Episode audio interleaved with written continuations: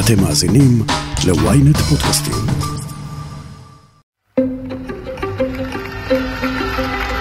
לא תחליטו איך נתגרש או נתחתן.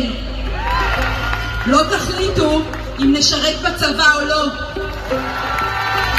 לא תחליטו אם נעשה הפלות או לא. לא תתייגו אותנו, לא תצמצמו אותנו ולא תצליחו להשתיק אותנו. את מחאת הנשים בהפגנות האחרונות נגד המהפכה המשפטית קשה לפספס. נשים רבות חוששות לפגיעה במעמדן כתוצאה מהחלשת הרשות השופטת ומדיניות הממשלה הנוכחית. ביום האישה הבינלאומי 2023 ניתן לקבוע כי אי השוויון בין נשים וגברים בישראל טעון שיפור משמעותי, אבל האם המהפכה המשפטית תדרדר את ישראל עוד יותר ותפגע בזכויות הנשים? אני שרון קידון, וזאת הכותרת.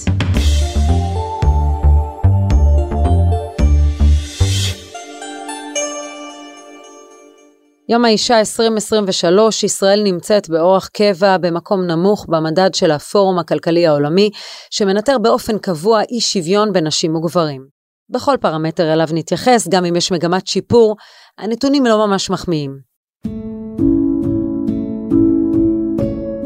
הדר גלעד, כתבת הרווחה של ידיעות אחרונות ו-ynet, תני לי תמונת מצב נוכחית, איך את מגדירה את מצבן של הנשים בישראל?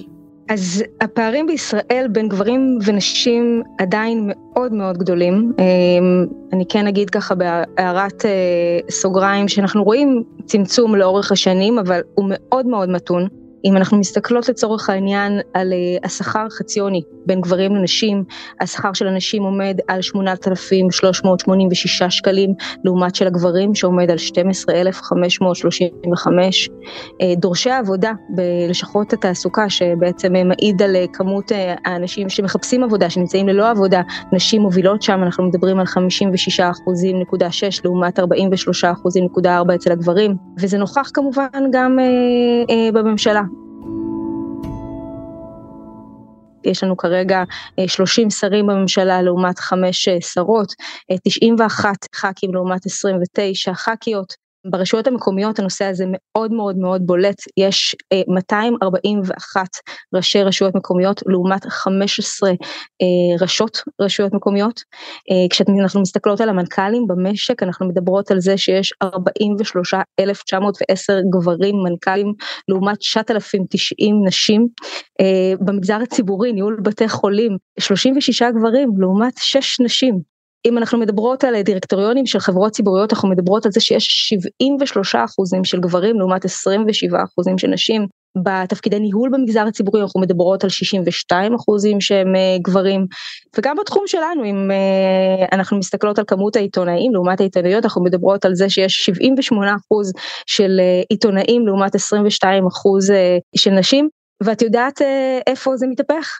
זה מתהפך על הנתונים אה, בגורמים המרכזיים בעבודות הבית ובגורמים המרכזיים בטיפול בילדים, שם כבר הנשים פתאום עמודות על 62 אחוזים, אנחנו רואות את זה בתביעות אה, לגמלת הבטחת הכנסה, ששם פתאום הנשים מובילות והן יושבות על 60 אחוזים. הפערים הם עדיין מאוד מאוד גדולים בכל מה שקשור למשק וגם למגזר הציבורי וגם למגזר הפרטי.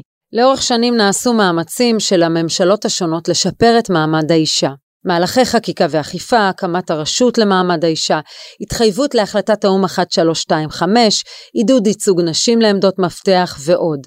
המהלכים הללו ביחד עם החלטות בג"ץ הם אלה ששיפרו את מעמדן של הנשים בישראל, והמגמה לצמצום השוויון המשיכה. אבל לא בטוח שזה מה שיקרה בהמשך.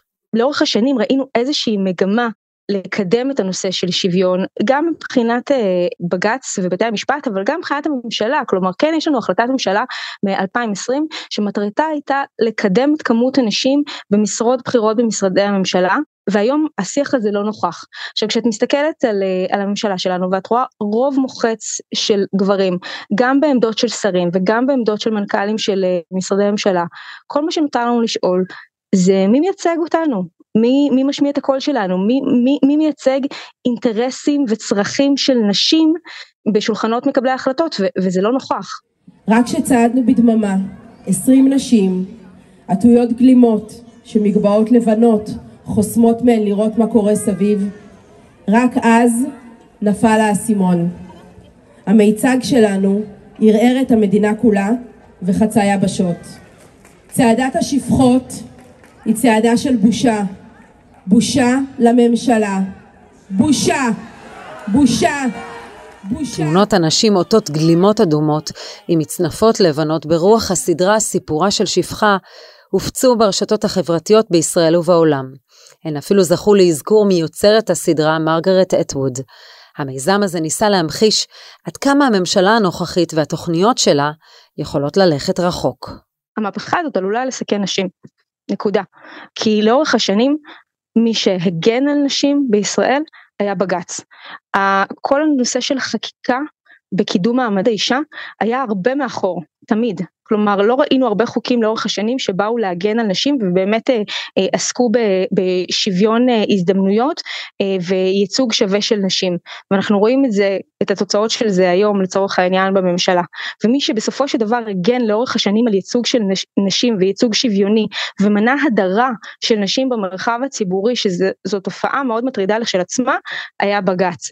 בהיעדר אה, מערכת משפטית חזקה שיכולה להילחם על זכויות נשים אין מי שיעשה את זה. וברור לנו שלאף אחד בממשלה הנוכחית אין אה, איזושהי זיקה אה, משמעותית באמת להילחם על הנושא הזה, על ייצוג שוויוני של נשים, על נושא של הדרה של נשים במרחב הציבורי, להפך, אנחנו שומעות קולות מתוך הממשלה שבאים ואומרים שיש אה, נקודות בהם שווה להכיל את ההדרה הזאת, שזה דבר נוראי.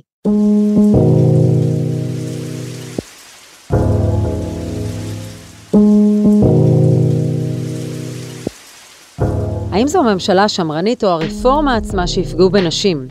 איך יושב ראש ועדת חוקה, שמחה רוטמן, מרגיע את הדאגות שלנו, ומהן המשימות הכי דחופות לטיפול במעמד הנשים בישראל?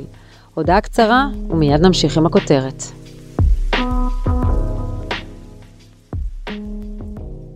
ynet פלוס החדש עם הסיפורים הכי מעניינים ומיטב הכותבים.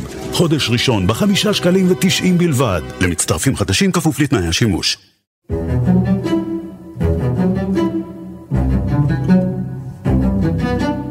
אחד מהמובילים של המהפכה המשפטית, יושב ראש ועדת חוקה, חבר הכנסת שמחה רוטמן, מתייחס בביטול הדאגה של ארגוני הנשים מהמהלך, ובריאיון לעובדה בקשת 12 הוא מזלזל בטענות. בסדר, נכון. מחר, מחר בבוקר יומנה של שפחה הופכת להיות דוקומנטרית בישראל. בסדר, אה, בסדר, שמעתי. ההתייחסות הזאת מקימה עליו את חברות הכנסת מהאופוזיציה, בריאיון שערכתי איתן בוויינט רדיו. שמחה רוטמן משקר כשהוא אומר שבית המשפט עוסק בניהול המדינה. בית המשפט עוסק במה שמובא לפניו, ומה שמובא לפניו זה הרבה מאוד פעמים זכויות נשים. וכל היום אני רוצה להגיד לעצמנו, אתם מיעוט, אנחנו לא מיעוט, אנחנו 50, 51, מחצית מהציבור בישראל לא יכולות להיות בצד כי מישהו לא סופר אותנו. זה לא שהמצב של נשים בישראל קודם, לפני הממשלה הזאת, היה נהדר. בכלל ובכלל לא. דוקטור דנה אולמרט היא ראש התוכנית ללימודי מגדר באוניברסיטת תל אביב, והיא חושבת שאסור להקל ראש באיומים של הממשלה הנוכחית והרפורמה על מצבן של הנשים בישראל. נשים בישראל נמצאות במין מצב פרדוקסלי. מצד אחד, עד לממשלה הנוכחית, המצב שלנו היה הכי טוב שהיה עד עכשיו. זאת אומרת, שקרו כל מיני שינויים במהלך השנים האחרונות שהביאו ליותר ייצוג ליותר השמעה של כל נשים, ליותר נשים במרכזי קבלת החלטות, אבל אנחנו עדיין רחוקות מלהיות עם הכוח היחסי שלנו, זאת אומרת עדיין הייצוג, נשים הן בתת ייצוג בפרלמנט, עדיין אין שוויון זכויות מלא, עדיין אה, יש הרבה מה לעשות והרבה מה לשפר. אבל המגמה הייתה מגמה של שיפור. אנחנו עכשיו במצב של חזרה אחור. קודם כל, יש פחות נשים בפרלמנט. ואנחנו יודעות, אה, גם מניסיון של ישראל וגם מניסיון של מדינות אחרות, שנשים דואגות לנשים, ולא רק לנשים, נשים דואגות בכלל לציבורים מוחלשים. כלומר, כשנשים נמצאות במרכזי קבלת החלטות, יש התייחסות לעוני, יש התייחסות לנשים בפריפריה, לציבור בפריפריה, יש התייחסות לבעלי מוגבלויות. כלומר, נשים הן אלה שמקדמות רגישות חברתית כשהן נמצאות במוקדי קבלת החלטות, לא רק דאגה לנשים. אי ייצוג של נשים, תת ייצוג של נשים, אה, מקרין על אה, עוד הרבה מאוד אה, קבוצות מוחלשות.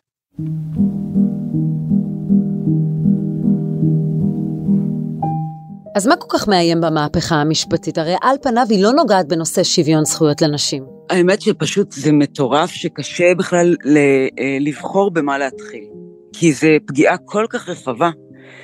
אה, קודם כל, הבחירה לתת לבתי הדין הרבניים אפשרויות לשפוט, להרחיב את הסמכויות שלהם, היא כבר פגיעה דרמטית, משום שבתי הדין הרבניים לא מחויבים לעקרונות דמוקרטיים, לא מחויבים לשוויון. יש בהם העדפה ברורה ומובהקת של אה, גברים כמי ששופטים, וגם של גברים כמי שנשפטים. זאת אומרת, אנחנו רואות את זה כל הזמן, אנחנו רואות את זה עכשיו למשל, כשנשים שחוות אלימות נמצאות תחת השיפוט של בתי הדין הרבניים, אז במקום שהממשלה תקדם חוק של איזוק אלקטרוני שיאפשר לנשים מאוימות לשמור על עצמן, בתי הדין האלה כופים שלום בית עם גבר מכה ואלים. והממשלה לא מעמידה את, את העניין הזה של מניעת אלימות במשפחה ומניעת פגיעה בנשים כעניין חשוב ומרכזי, אלא להפך, מגדילה את הכוח של הגופים השמרניים והדכאניים, פעם אחר פעם, כופים על נשים להיות חסרות הגנה. אחד הדברים שהמהפכה הזאת רוצה אה, לעשות זה לאפשר לבתי הדין הרבניים סמכויות שיפוט בתחומים שעד היום לא הייתה להם כניסה אליהם. אנחנו יודעות שהרפורמה, המהפכה המשטרית הזאת, מתכוונת להקטין את הכוח של בג"ץ, ומי הגן על זכויות מיעוטים ונשים במדינה הזאת? מי יצר את התקדימים? עתירות של נשים לבג"ץ. עכשיו, הממשלה רוצה למנוע בעצם את זכות העתירה מגופים ארגוניים, כלומר להחליש את האפשרות של ארגוני נשים להיות בכלל זכאיות לתבוע מעורבות של בג"ץ. אבל יושב ראש ועדת חוקה רוטמן טוען שדווקא בתי המשפט יהיו יותר פנויים להגן על זכויות נשים, כי הם לדבריו לא יעסקו בניהול המדינה. Uh, אני חושבת שכל מה שרוטמן אומר הוא כבר לא בגדר uh, עניינים שצריך, uh, אפשר לנהל איתם דיון רציונלי, משום ששמענו גם את רוטמן וגם את סמוטריץ', כששואלים אותם מי ידאג לזכויות מיעוטים, אומרים אנחנו. התשובה הזאת היא עיוורת זו תשובה לא לגיטימית, זו תשובה דיקטטורית, אין דבר כזה אנחנו, זה לא פרסונלי. צריכים להיות איזונים ובלמים. כשאין איזונים ובלמים, וכשפוליטיקאי אומר, אני אדאג, הוא בעצם אומר, אני נעלה על שאר בני האדם ש- שהם מטבעם תמיד רואים את האינטרסים שלהם וזה בסדר. זאת לא תשובה רצינית. אתה לא יכול להגיד, תסמכו עליי, סמוטריץ', על סמך מה בדיוק, או, על, או רוטמן, על סמך מה.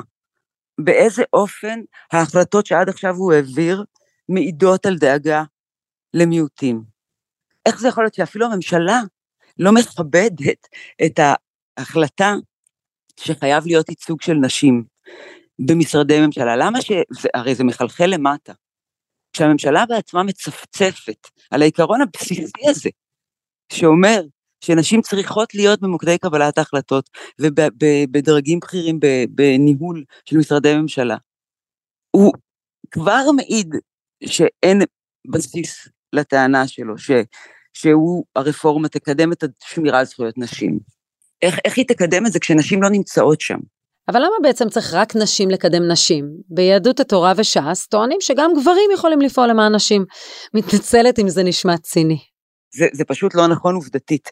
ממש בחודשים שערב הבחירות עלתה לשידור בתאגיד אה, סדרה שקראו לה נבחרות, שתיעדה את ההיסטוריה של הפוליטיקה הישראלית מנקודת המבט של נשים. וזה היה נורא מעניין לראות את זה, שבשנות ה-70 מעט מאוד פוליטיקאיות נשים היו בכלל בפרלמנט, וכשהן ניסו להעלות לדיון סוגיות כמו אלימות במשפחה, חברי הכנסת צחקו עליהם. צחקו עליהם ואמרו שאין דבר כזה, אין תופעה כזו בכלל של אלימות נגד נשים. זה היה בשנות ה-70, לא לפני 100 שנה. ומה שקורה עם, הר... עם ההפיכה המשטרית עכשיו זה ניסיון להחזיר אותנו אחורה. ואנחנו יודעים היסטורית שעד שנשים לא, לא יצרו את השינויים האלה, הם לא נוצרו. לולא שולמית אלוני, יעל דיין, מרשה פרידמן, חברות כנסת גם, אגב, גם מהימין, אה, לימור לבנת, אילולא הן חברו יחד, נשים מהימין ומהשמאל, כדי לקדם אינטרסים של נשים, כדי לדאוג לזכויות של נשים, זה לא קרה. זה נכון עקרונית שגברים יכולים לכאורה, אבל הם לא עושים את זה. כמו שאנחנו יודעות את זה שעד שנשים גם לא נלחמו על זכות הצבעה, לא נתנו להם זכות הצבעה. כל מה שנשים השיגו, הן השיגו כי הן נאבקו. ויש פחות נשים היום שיכולות להיאבק. הקטנה, אפליה, הדרה ופגיעה בזכויות נשים נהפכו לתחרות בידי חברי הממשלה. בשביל הראשון, חיילות הן כלי לקידום האג'נדה של השוויון המגדרי. בשביל השני, לוחמות הן מזיקות. במפלגה של השלישי טוענים, לנשים אסור ללמוד באוניברסיטאות. יו"ר המועצה הלאומית לכלכלה אז אולי בכל זאת ליום האישה נשאב אופטימיות מזה שנשים יצאו לרחוב להילחם על הזכויות שלהן? אני מאוד אה, מאוד שמחה על המחאה, כי אני חושבת שהמחאה היא, היא חזקה והיא הולכת ומתגברת והיא תנצח בסופו של דבר, כי אי אפשר אה, לקחת אה, זכויות מציבורים שלמים ולחשוב שהציבורים האלה ישבו וישתקו, אבל אני חושבת שיש גם משהו מתעתע שאנחנו צריכות להיזהר ממנו. אנחנו מלכתחילה בעמדה של קיפוח ביחס לנשים, ביחס למיעוטים, ועכשיו נשים הן בכל מקום, נשים הן לא רק נשים, הן נשים והן בפריפריה, הן נשים והן בעוני, הן נשים והן ערביות, אז הן סובלות תמיד מדיכוי כפול או משולש. וצריך להיאבק בהפיכה המשטרית הזאת בכל דרך שהיא לא אלימה, וצריך גם לעשות תיקון. אנחנו יכולות ללמוד מהדוגמה של הונגריה ומהדוגמה של פולין, שכשנגמרו החקיקות האנטי דמוקרטיות במדינות האלה, אחד הדברים הראשונים שניסו לעשות זה פגיעה בזכויות של נשים דרך למשל סגירה של אה, תוכניות ללימודי מגדר ופמיניזם. סביר מאוד להניח שזה מה שגם רוטמן וחבריו ינסו לעשות ברגע שהם יגמרו להעביר את ההפיכה המשטרית. אז צריך להתכונן, המלחמה היא תהיה ארוכה. דוקטור דנה אולמר, תודה רבה על השיחה. תודה.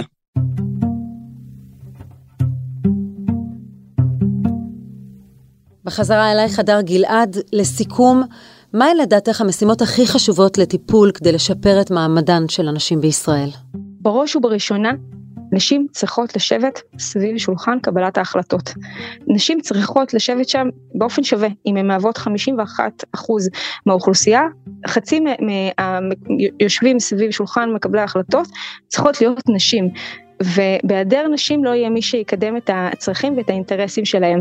אז בראש ובראשונה זה באמת הנושא הזה של ייצוג שווה של נשים לאורך כל הדרך, כלומר בין אם אנחנו מדברות על כמות השרים והשרות, כמות חברי הכנסת, ובסופו של דבר זה צריך להשליך גם על השוק הפרטי, שגם הוא צריך לשאוף אה, לשוויון. מעבר לזה, זה הנושא של ביטחון במרחב הציבורי. כלומר אנחנו נמצאות במקום שאת אנחנו בתחילת חודש מרץ. נרצחו בישראל ארבע נשים בביתן מתחילת השנה. זה מספרים נורא נורא קשים. אנחנו מדברות על מאות אלפי נשים וילדים שנמצאים במעגל האלימות והמספרים האלה לא יורדים. אין שינוי. אנחנו לא רואות מגמה של שיפור לאורך השנים בנושא הזה של, של ביטחון של נשים בהיעדר זה שהממשלה תחליט שהיא מתחילה לתקצב את הנושא הזה, את יודעת שהתוכנית הלאומית למניעת אלימות במשפחה מתוקצבת בחסר של 100 מיליון שקלים. 100 מיליון שקלים, זו תוכנית שעברה ב-2017 והיא עדיין מתוקצבת בחוסר של 100 מיליון שקלים, זה מטורף. זה, זה מראה ש, שאין נכונות אמיתית להילחם בתופעה הזו, במיוחד שאנחנו רואות לאן הכספים האלה הולכים בסופו של דבר. זה חייב להיות בראש סדר העדיפויות כדי שנשים ירגישו בטוחות גם במרחב הפרטי שלהן בביתן וגם במרחב הציבורי. הדר גלעד, תודה רבה. תודה רבה.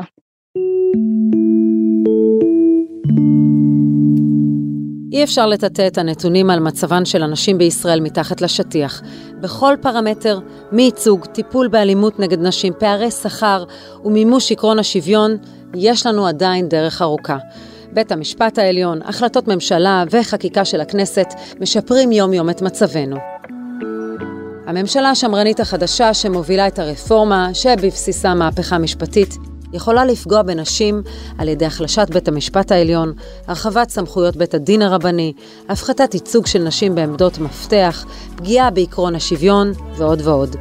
יום האישה 2023 מביא איתו איומים חדשים, פערים ישנים, אבל גם הרבה מאוד תקווה שאנשים בישראל לא יוותרו ויילחמו על מקומן.